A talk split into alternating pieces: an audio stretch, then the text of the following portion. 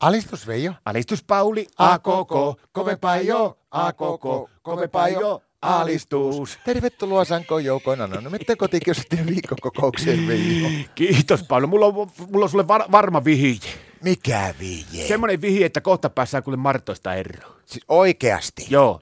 Eihän tää ole mikään höpö, höpö vihje. Ei oo, kun tämä on tarkistettu homma. Me tehdään Jere Karalahet. Mitkä tehdään? Jere Karalahet, me lähdetään raveihin. Nyt mä en ymmärrä kyllä yhtään. Mikä se on semmoinen Jere Karala tilan ravi? No kato, tiedätkö sä, tämä jääkekkylä Jere Karala, Joo. he?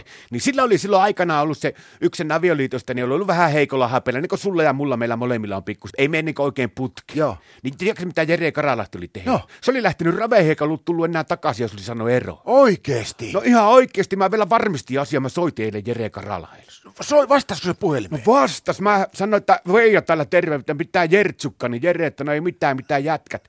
Niin, niin kysyin sitten hommasta, että kannattaako tuommoinen raveihin lähtö, että kun meilläkin on pikkusen tuommoista heikkoa happia, niin parisuhteessa, niin tiedätkö mitä Jere? No. Jere, että ei muuta jätkät, kun ottakaa voltti lähet. Tähän mä osais tehdä voltteja. No en minäkään, mutta Jere antoi pari, pari varmaa vihjeä. Mitä se sanoo? Oritamma. Mitä se tarkoittaa?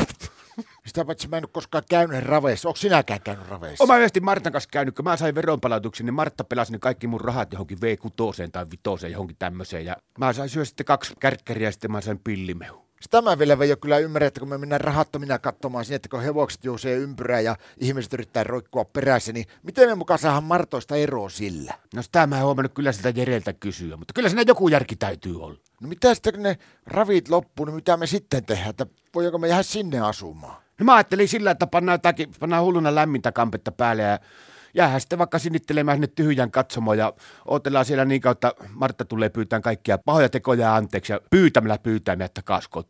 No tuolla taktiikalla kyllä me istutaan vielä ensi keväänäkin siellä ravirta katsomossa. No se enää on se vaara, mutta tehdään, tehdään semmoinen sopimus, vaikka että jos ei se niin ensi vuoden toukokuun loppuun mennessä Martta tulee meitä hakkeen, niin tota, se on melkein viisaa sitten, kun nakataan laukalle ja hipsitään takaisin kotia ja ollaan hissuksi. Ja pyydetään varalta tietenkin anteeksi. Tämä on kyllä välyttömän hyvä suunnitelma noin niin kuin periaatteessa, mutta tiedätkö mitä, ei sitä voi toteuttaa. En Mä voi lähteä sinne ravi, totoravi kilpailuihin. No miten niin?